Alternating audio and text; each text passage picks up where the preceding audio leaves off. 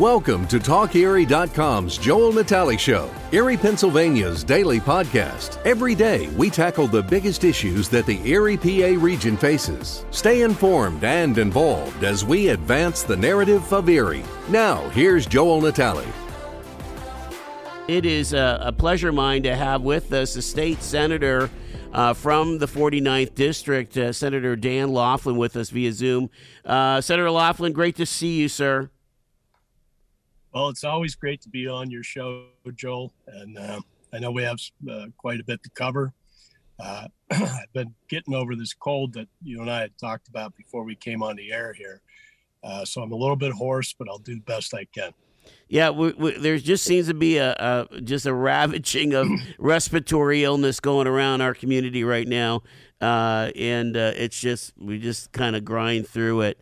Hey, I wanted I want to pick up on my conversation yesterday uh, with the redevelopment authority of Erie County. Um, again, they're they're trying to rebuild the redevelop the the economic development infrastructure uh, you know, which basically went bankrupt 10 years ago. That that doesn't exist anymore, but we were left with basically nothing to offer site selectors and they're trying to rebuild that foundation. And the right. the, core, the keystone of that is the Erie Malleable, the EMI building uh, there on the west side of Cherry on 12th Street. You're a contractor, you know about these things when you toured that building and when you consider that building for your support at the state level for uh, RACP funding and so on, what goes through your mind? What are you thinking there? Well, a few things, Joel. Um, you know, obviously the 12th Street corridor needs quite a bit of work to, to be, you know, rebuilt, uh, at least by today's standards, right? Uh, and quite frankly, as you mentioned, uh, as a contractor for 35 years, uh, although mostly residential, uh, you know, when you when you evaluate a project, you know, whether you when you look at a like an older home, for example, that uh, maybe somebody wanted to restore, uh, or whether it would be a better option, you know, financially to tear it down and start from scratch. Uh, you know, there's a lot of variables that go into that uh, you know, the overall project cost obviously is uh, one of the big considerations, uh, but also whether you can reproduce the work. Uh, and quite frankly, when I toured EMI's building, I, I, think I think that they're kind of on the right path there. They're going to get rid of a, a, fair amount of it that's just not salvageable. Uh, and the portion that they are saving has some absolutely beautiful ironwork in it that you, you really couldn't reproduce today. I mean, potentially you could, but the cost would be cost prohibitive to do that. Uh, so I think the, the mix is right. I, I know the county executive disagrees with me a little bit on that, which is fine. Disagreement's healthy. Um, and, you know, we need to get these properties back into productive use. It, it, it's a huge project. I, mm-hmm. I, was I really wasn't able to ever even wrap my arms around uh, or get them to commit what what exactly we're talking here. Do you have any sense for how much you know uh, what completion would look like in well, dollars? The, uh, you know, I've seen the renderings. Um, I and I, you know, I'd hate for you to quote me here, but yeah. Uh, just going from memory, uh, you know, it's probably going to be, you know, the total site is probably going to be in the thirty million dollar range but the first phase is, is more going to uh, uh, be in you know the 12 10 12 million dollar range to get the first portion of that done and, and uh, back into use uh, and quite frankly I, I think that's uh, I think that's money well spent because it, it, will pay dividends in the long run. It's like a it's like a savings account. Yeah, 30, 30 million actually doesn't surprise. That actually seems low to me because uh, I'm I'm looking at this building that they're building from scratch across the street here at Fifth and State, and I'm sure that that's a 35, 40 million dollar building. And and yeah. you know, well, and, I did tell you not to quote me. Yeah, exactly. there you go. No, I mean, it, you know, it, it it's remarkable because, and may, maybe it's that scarcity mentality that we kind of grew up here in Erie, but. Uh, I mean, big things. And when you're trying to do big things, and, and let's look at this from the 30,000 foot view, we have to have, you know, so many hundreds of thousands of square feet available for site selectors, for for light industry, for uh, I mean, I don't think we're going to get into foundries ever again, but it, we have to have that ability and we have to have the utilities on track. We have to have the broadband on track. Uh, I, I mean, I think I think about what you know is is 12th Street is 12th Street going to need a a retrofit for electric, you know, for uh, all of the all the basics for sewer and water and so on. Uh, I, I, would imagine. I would imagine, Joel. Yeah. And, you know, it's. Uh, I'll give you a little bit of an analogy here, right? If if you were a farmer and you're looking at a field to plant, you know, your crops in, if you've got a foot of topsoil there, and then you look across the street and the other the other field's nothing but uh, basically a gravel pit, you're going to plant your crops on the on the foot of topsoil and that's what we need to, to do as as a as an economic entity in in our region is to make it look more like we've got that foot of topsoil so people will want to come here and plant their business and grow it here.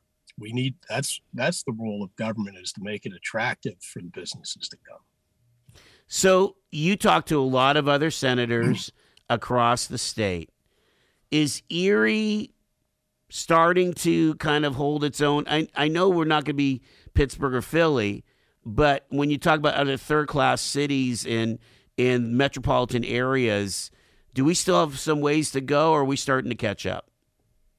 Well, obviously we have a ways to go, uh, Joel. Uh, I, you know, one of the things that we uh, are are kind of uh, shortchanged on here is just the sheer economic development dollars, and I think don't worry, I'm not going there yet. Uh, uh, but yeah, but uh, quite frankly, you know, when when you're trying to to reach out across, you know, across the country, uh, regionally for sure, and and even internationally to try and attract uh, businesses to to locate here, you know, what what do we have to offer other than water, really, right? So we have to we have to put some effort in to having space available that's that's basically shovel ready. Uh, you have to have the utilities in there uh, that are functional for if a company says, you know, I am willing to build there because you maybe because you do have the water I need, but you know, I also need you know five megawatts of power every day, and and and I'm going to need sewer, and, and we have to have those things ready to go. You can't tell them it's going to be a five year timeline. My God, in a business cycle, that's an eternity. Yeah. So yeah, so we we need to be doing, uh, quite frankly, a lot more uh, of prepping Erie to be ready for development, and then we need to market ourselves uh, out into the world that you know we're not only ready but we're business friendly. So, so you would say that Pennsylvania in general is falling down on this aspect of it. We're not a Michigan, we're not a North Carolina where there's a lot of dollars that seem to be into business development. You're absolutely spot on there, Joel. And, and I would add a, a, further thing. You know, the amount of regulations that Pennsylvania has uh, are onerous as well. You know, uh, we only need to look down towards Allegheny County, and we saw that U.S. Steel was willing to put a billion and a half dollar plant down there, and they basically got run out of the state because they couldn't get a simple air quality permit. Wow. And that, you know, I, am really upset about that. Even now, even though it's not my district, it would have been great for Pennsylvania. Thousands of jobs. Oh, there would be a spill off up here that could have affected us. Uh, for sure. It, it, do you do you sense that, given where the politics are going right now at the state level, that this is going to change, that all of a sudden, and, and I've had pushback when I say that that Pennsylvania doesn't seem to be very business friendly. I'll, I'll, I'll get pushback, you know, from the folks, you know, like from the DC DCED saying, of course we're we're business friendly, but this is this is a like you say, it's a global competition. We're not only competing with North Carolina, but we're we're competing with Norway. You know. Yeah, hundred percent, Joel you know, the, the joke in Pennsylvania, uh, if you will, not that it's funny, uh, but the DEP stands for don't expect permits. Uh, you know, we need, we, we need to change, we need to change that mindset and we need to change it rather quickly. I might add. incredible. All right, I, have got a, a, couple more minutes. We got to take a break, but uh, I do I do want you to kind of put your political hat on and weigh in. We're we're almost four weeks, just a little over four weeks away from this election. Uh, you were considering a very very serious consideration of the governor's race, uh, of, of, putting your hat in for the Republican governor's nomination. Um, where are you supporting the Republican candidate for governor, Senator Laughlin? Yeah, uh, obviously I am, Joel. This is a, uh, you know, this is what you do when you're in politics. You know, a lot of my policy positions uh, vary, you know, quite frankly, pretty widely from from uh, Senator Mastriano's. Um, and the, and the thing that I would tell people is that, you know, quite frankly, um, you, you know, as governor, he can only sign laws that the legislature sends it. So, uh, you know, I know that he's been painted, uh, you know, fairly effectively by Josh Shapiro as this this this right wing guy. Uh, but I've worked with him for three years. I know he's deeply religious. Uh, I know he feels very strongly about you know the, the pro life issues. Uh, but I have not seen the side of him that Josh Shapiro is trying to paint paint him uh, as. Why do you think he's been let left to kind of you know wither out there with no money from the National Governors Association. Again, you kind of know about these networks of of cash. Either you're on their list or you're not, and he doesn't seem to be on anybody's list.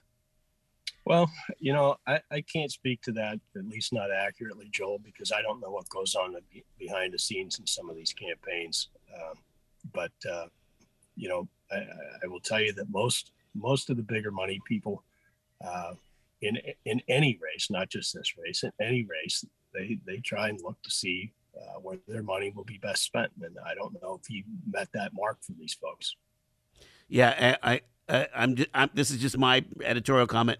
I feel like you got more support for your state senate race a couple years back than what he's from national concerns than what he's getting from national concerns. Although supposedly he put a, a, a, million dollar package together. He's running some TV soon, so we'll we'll see how that goes. Uh, let's go to the Senate side now. This this has got the eyes of the entire country on it. It, yeah. You know, you've got uh, uh, the Lieutenant Governor Fetterman on the Democratic side. You got Dr. Oz on the Republican side. You've spent some time with Dr. Oz here in town, haven't you? a, l- little bit, Joel, and uh, you know I've gotten to talk to him. Um, I find him to be uh, a very personable and, and engaging person that, that, has a pretty strong uh, mastery of the top topics, and uh, and quite frankly, I, I think he's I think he's fairly middle of the road. If if you sat down and just had a beer with him and talked to him, and and actually went over you know the finer points of his policy positions, and uh, so I, I think that, you know, if he's fortunate enough to win, uh, I think we'll have a, a, a kind of Toomey-esque reasonable senator.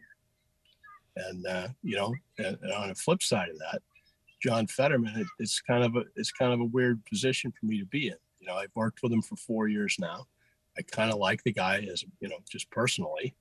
Uh, we obviously share a few policy positions that uh, that we agree on but I, you know, I can tell you that I don't want him anywhere near that U.S. Senate seat because his he he is absolutely farther left than Bernie Sanders, and you know, I think it would be quite frankly bad for America if he wins.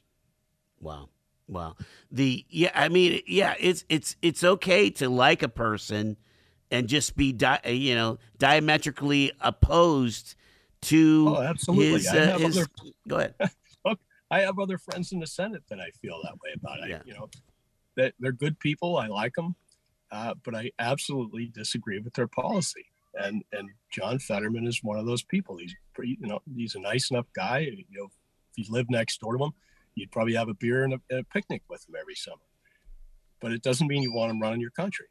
And uh, you know, we, we can talk a little more about that if you, if you like. I don't want to burn up all your airtime. Right. Yeah. Well, it, but you know, are you are you surprised at how much attention nationally is on this race? Because they feel like maybe this is the one that they can flip. It's been in Toomey's hands for quite a while. Um, I'm I, I'm not sure it's going to flip. Go ahead. Well, I'm not surprised at all that this is a, a, one of the most focused on races in the country, Joe. Uh, you know, we're kind of a purple state. It's a battleground state, and and and it's it's an interesting race to watch as well if, if, if you're into politics because you've got just complete two two completely different characters running running for this seat right now. You know, you have a TV personality like Dr. Oz, and then you've got Fetterman, who, you know, uh, I I don't want to pick on him for the way he dresses, but you know, he's not your stereotypical person running for office, right? Right. He's and one of a I kind. That, yeah. Yeah, I know that. You know, I know that he has some appeal uh, with that as well. Uh, but quite frankly, you know, I'm not sure how he would be viewed on the world stage uh, when you're representing the United States as one of, you know, arguably the 50, one of the 50 most powerful people in our country. And I, it'd be tough for me to picture world leaders taking him seriously. Yeah, I think yeah, picture picture e- either one of these uh, gentlemen on the Senate Foreign Relations Committee or the Senate Judiciary Committee or or so on, uh, right. Commerce Committee. I, I, mean, it's it. I mean, these are weighty, weighty roles, and uh, yeah. And here's the thing about Oz that everybody forgets: he's a cardiovascular surgeon who's at the top was at the, has been at the top of his game. He's no dummy. Oh, absolutely not. And you know, when you when you get to know him a little bit, listen to his his family story and how his father came here and and he put you know basically uh, put Dr. Oz through uh, our university system here, and then he went on. You know, you can't accomplish all that in life uh, by sheer luck. There's a, there's a lot of intelligence to go behind that, and a lot of effort too, I might add. And while we're on the topic of effort, uh, you know, even though uh, I find John Fetterman to be, you know, a pleasant chap, uh, I've when I said that I've worked with him for the last four years, I can tell you for a fact that he barely shows up for work. And I'm not sure what, what that is about, but as, as someone who's worked 60 hours a week for most of my life, you know, I show up for work. And, and to me, that means a lot. Senator Dan Laughlin from the 49th District here in Pennsylvania is, with us here. And uh, I've only got about four minutes, so I'm to I'm gonna hold off on – uh, the marijuana topic, but I want to talk about basic ed. You were there last week when the Erie School District was released from Financial Watch. Uh, literally, there was emotions uh, that were flying through that room because it's been a heck of a six years. What are your thoughts, Senator Laughlin? Well, uh, for those that might not remember, Joel, when I ran in 2016, one of the one of the reasons that I ran was uh, the issues with the Erie School District. Uh, it's a district that I went through uh, through ninth grade before we moved out to Waterford, um, and it's obviously one of those things where if you don't if you don't have a functioning school district uh, in a city like Erie, you know your property values are going to plummet. Uh, kids aren't going to get a, a, a decent education, and you know everything really starts to unravel and we were seeing that, and I felt very strongly about it. Um, and it's one of the one of the issues that I ran on. And I have to tell you, when I got to the Senate, uh, I made everybody in that entire building uh, understand how important it was to me uh, to get the you know the funding for the Erie School District. And at the time, you know, when I had been meeting with Dr. Badams and uh, Brian Polito, who was the finance guy at the time, you know, they told me that they needed $10 million to uh, basically to keep the schools open. And, uh, you know, as an old negotiator, I can tell you that I didn't go in and tell everybody I needed 10 million because I figured I'd get seven or five. Right. right yes. so I went around that building and I told everybody that I needed 20 million. wow. And, uh, and, and, and it was to the point where literally if, if I walked into a room or a meeting or anything, it, it started to become a joke. Let me guess, Dan Laughlin needs money for the Erie School District. That's how much of a pest I was. Uh, and then when they came through with the 14 million uh, of one-time funding uh, on in 2017, obviously I was thrilled. It was a little bit more than I had hoped for, even. uh, but I felt that it was also more appropriate anyway. Mm-hmm. And then, and then the following year, uh, we got it codified into uh, to annual funding, and uh, quite frankly, uh, it's one of my biggest uh, political and proudest moments of, of really, you know, bailing out the school district. And at the time, I, I think even till even now, uh, it was the largest uh, per student funding increase in the history of Pennsylvania.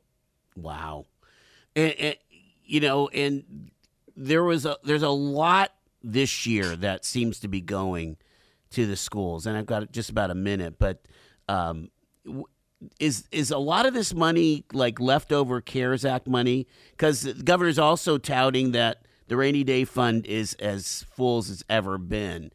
Um, right. Where's all this money coming from? Is this tax receipts? What is it? Uh, a lot of it was ARP money, Joel. Uh, you know, the school district got a boatload uh, out of that, you know, for renovations and, and, heating and cooling and things like that, uh, which obviously helped uh, the bottom line overall. Um, and then, you know, our, our tax receipts have been uh, pretty strong uh, the last 14, 15 months. Uh, you know, and some of that obviously is government stimulus money coming home to roost. Sure. Uh, that's also part of the inflation cycle. Uh, I do find it amusing when I see uh, the governor's Twitter account. And he's bragging about the rainy day fund because he fought his tooth and nail to spend every penny of it, and and the Republicans forced him to put it in the bank. Right. So, but, so he's going to take credit on either. Politics. Side. Yes. That's politics. I get it. I, you know, I, I just laugh when I see it. That's all. We've got Senator Dan Laughlin. He is the uh, senator from the 49th district, which encompasses is it all of uh, all of Erie County now, or a little bit of Corry yeah. still with Michelle, right? The uh, the only chunk that I didn't get in the redistricting, Joel, was Corry. Right. Quite frankly, I'm a little bit mad about that because it, it fell within all the, uh, you know, the good government guidelines that they set out about keeping communities of interest together and everything else. And then at the last minute, they took it, they took it back from me. Right, crazy stuff. Well, she's she's up for reelection, uh, and uh, you know, I'm I'm sure she won't have much problem. It's the uh, the we we've got some good races at at this you know at the district level for the state house. Uh, probably the I don't I mean it's hard it's hard to beat an incumbent. Let's just say that right. So I'm not sure that Merski and Bizzarro uh, and Roae are are really uh, in jeopardy here, but uh, you have an open seat with um, with uh, Oliver versus uh, Jake Banta. Yeah. yeah. So yeah, I mean it'll it'll be interesting to watch. Uh, although that I would imagine that that district is very um, is very red. I, I would think down there. It, it is. I mean, you never. I mean, you never never say never. Obviously, right? And you got to put some effort in.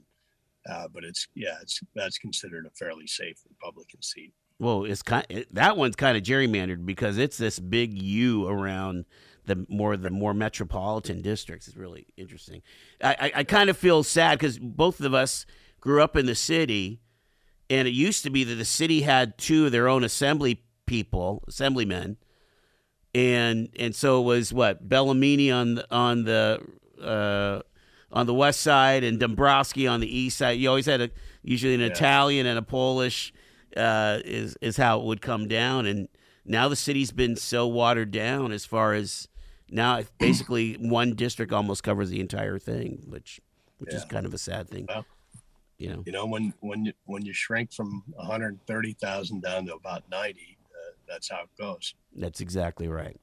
Well, again, uh, the legislative agenda is important, and uh, uh you've seen some of your bills go through. I, I have you wrapped up uh, Sunday hunting pretty. I mean, is that a done deal now, or?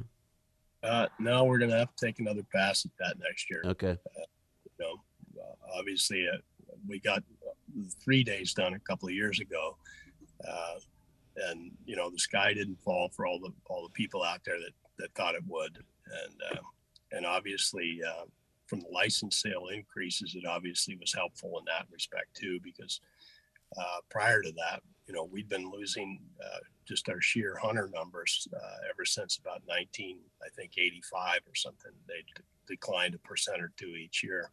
Wow. Uh, that was the first time uh, in what 35 years or whatever that uh, we actually started to see an increase in hunter license sales. So, So, so uh, th- there there may be new interests if there's more access. Uh, an, another legislative uh, priority has been this uh, move to recreational weed. A lot of people um, question you on this, uh, even uh, pretty pretty stridently. Talk about some of the conversations that you're having with constituents and where that all is at. It's, it's been a while since we talked about that. Yeah, you know, obviously, Joel, uh, you know, as a Republican being a sponsor of a bill like this, I knew that I would take at least a little bit of flack over it. Uh, but from my standpoint, and, and you know, my oldest son had had an issue with marijuana.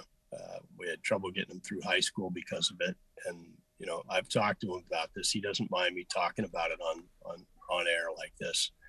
Uh, you know, cannabis was completely illegal when he was in high school. Uh, he had absolutely zero problem getting it. Uh, and one of the conversations that I had with him uh, that kind of prompted me to be the sponsor of this bill is he said, Dad, it's so easy to get weed. I could shoot a text out and have a bag delivered to the house here in probably 15 minutes. And he said, you know, it's better service than Amazon.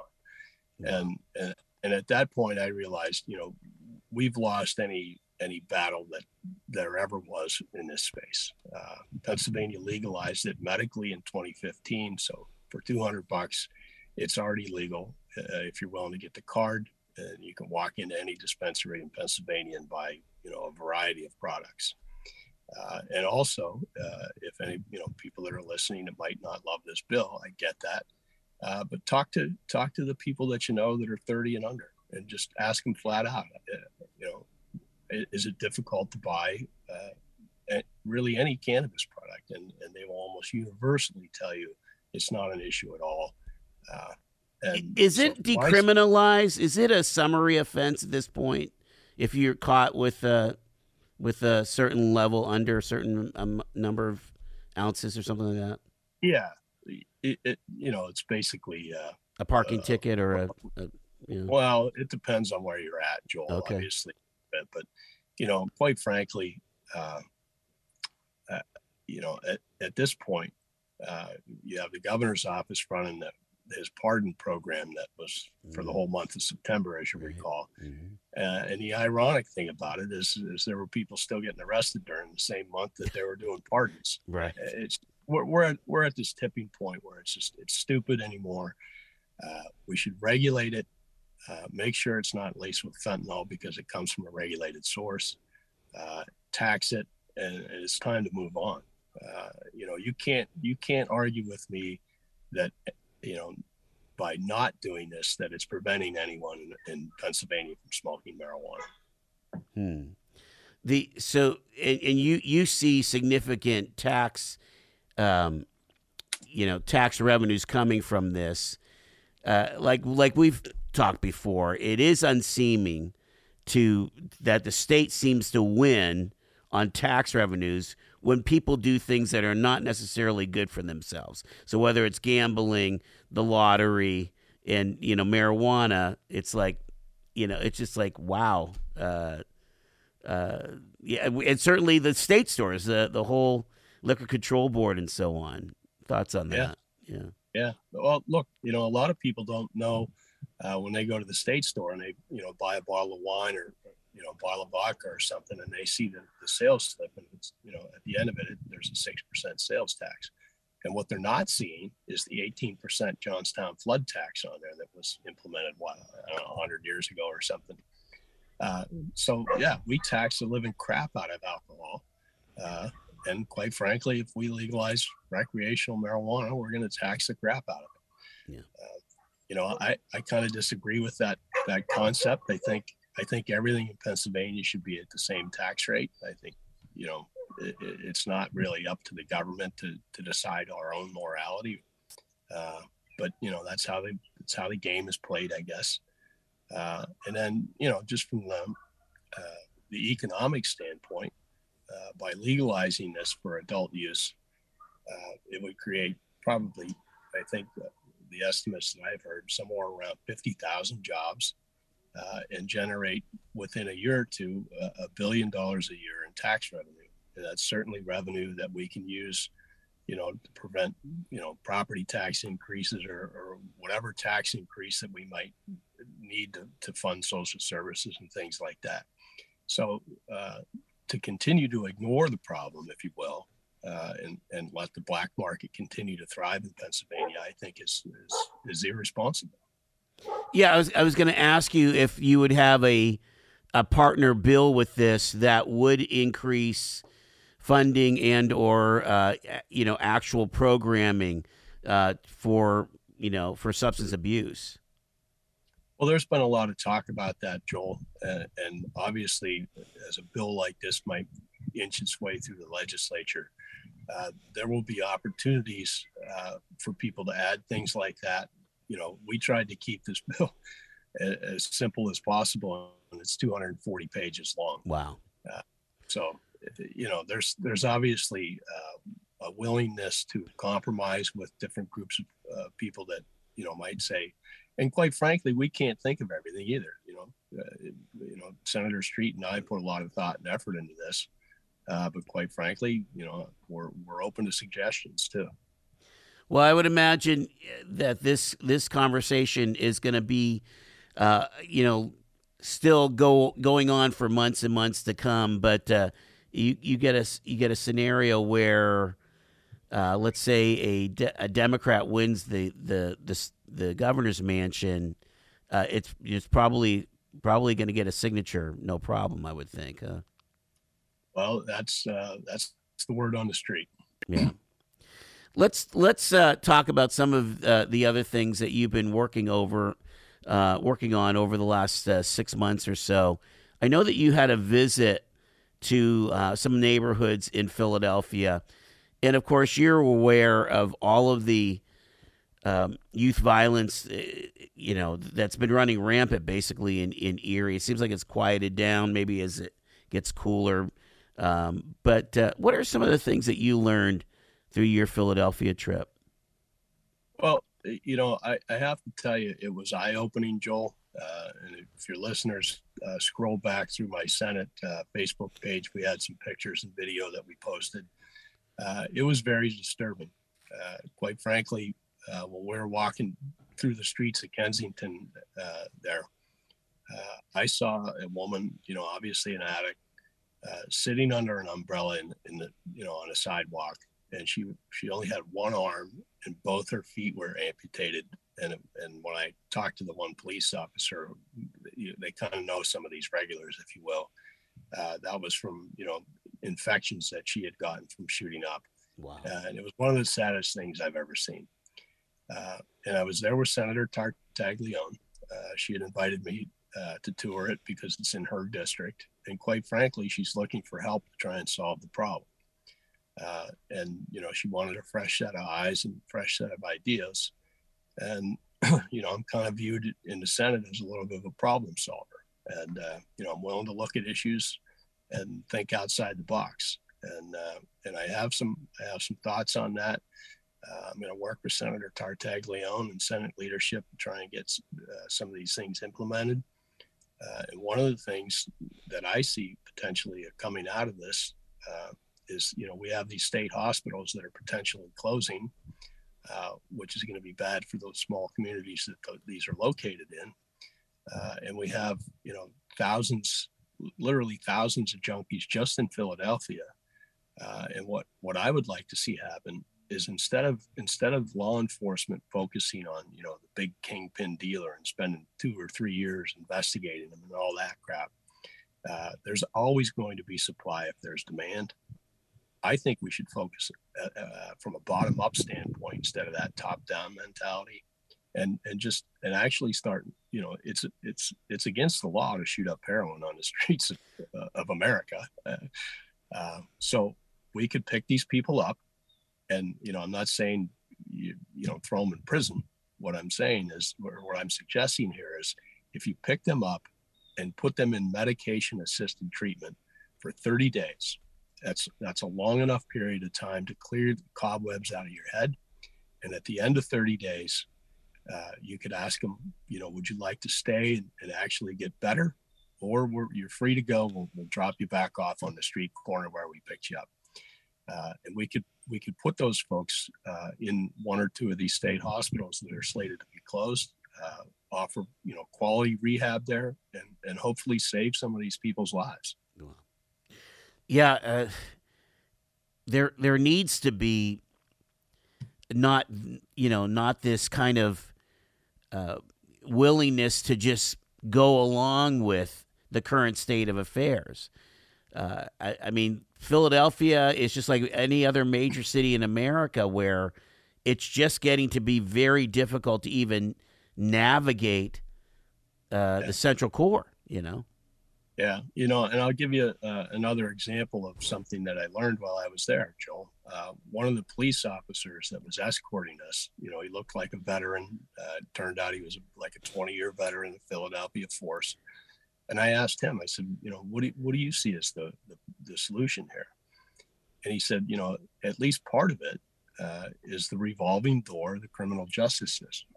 Uh, and he gave me an example of, of a person that he arrested the previous year, uh, was in the midst of uh, robbing a convenience store at gunpoint. Okay. He saw it going on, came, you know, like tackled the guy, the guy had a ghost gun on him that everybody likes to talk about. He had 65 packets of heroin on his person, and he had another 350 hits of heroin in his stolen car. Gee. Okay. Wow. And you know what he got? You know what he got, Joel? He got probation. Oh my word. So, you know, the revolving door of letting these people like that just just go free is setting the tone in places like Philadelphia. And, you know, I know it's kind of almost sounds like a campaign speech. Uh, but we need to get back to actually enforcing the law. You know, I'm not saying that you know somebody needs to be in prison for 40 years, but good lord, uh, you know, where's the threat? Where's the where's the threat? Right? Well, I, I always we'll, thought we'll, if you do worry, a, we'll you. If, if you do an attempted robbery with a firearm, that gets you into a level of felony that was an automatic uh, I mean, yeah, if, if convicted, remember you it know. used to be five years minimum. Joint? Right? Yes. Yeah, well, apparently they just don't pay any attention to that anymore. I, I've been on juries that if there was a if they found the gun, that that meant instant uh, instant state penitentiary time versus yeah. uh, you know eleven months in county or something like that. Good lord. Okay. Uh, I've got, I've just got a couple minutes left with uh, Senator Dan Laughlin. Uh, legislative priorities here. We're already deep into uh, the new year, the 2023 season here. Uh, you have to go. Well, you, I don't know if you have to go back or you just just came back from Harrisburg. But what are you looking at? What are some of the things beyond the uh, the recreational marijuana? What are some other legislative priorities for you? Well, you know, I've got about 50 bills that I've introduced in the last two years, Joel. Uh, I'm not going to sit here and try and name them all off for you. Uh, you know, obviously, we'll take a look at the, the ones that we didn't get done and reevaluate whether, uh, you know, we want to put some effort into them again or not. Um, one of the bills that I have that's very close to becoming law is is has to do with the breach of in, information. Um, that you know, it, it was spawned when uh, the the one contractor that uh, Governor Wolf had hired to do the contract contact tracing during COVID uh, had a breach and they didn't notify anybody. That was kind of the genesis of the bill. Uh, you know, we're, we're very, very close to potentially getting that done.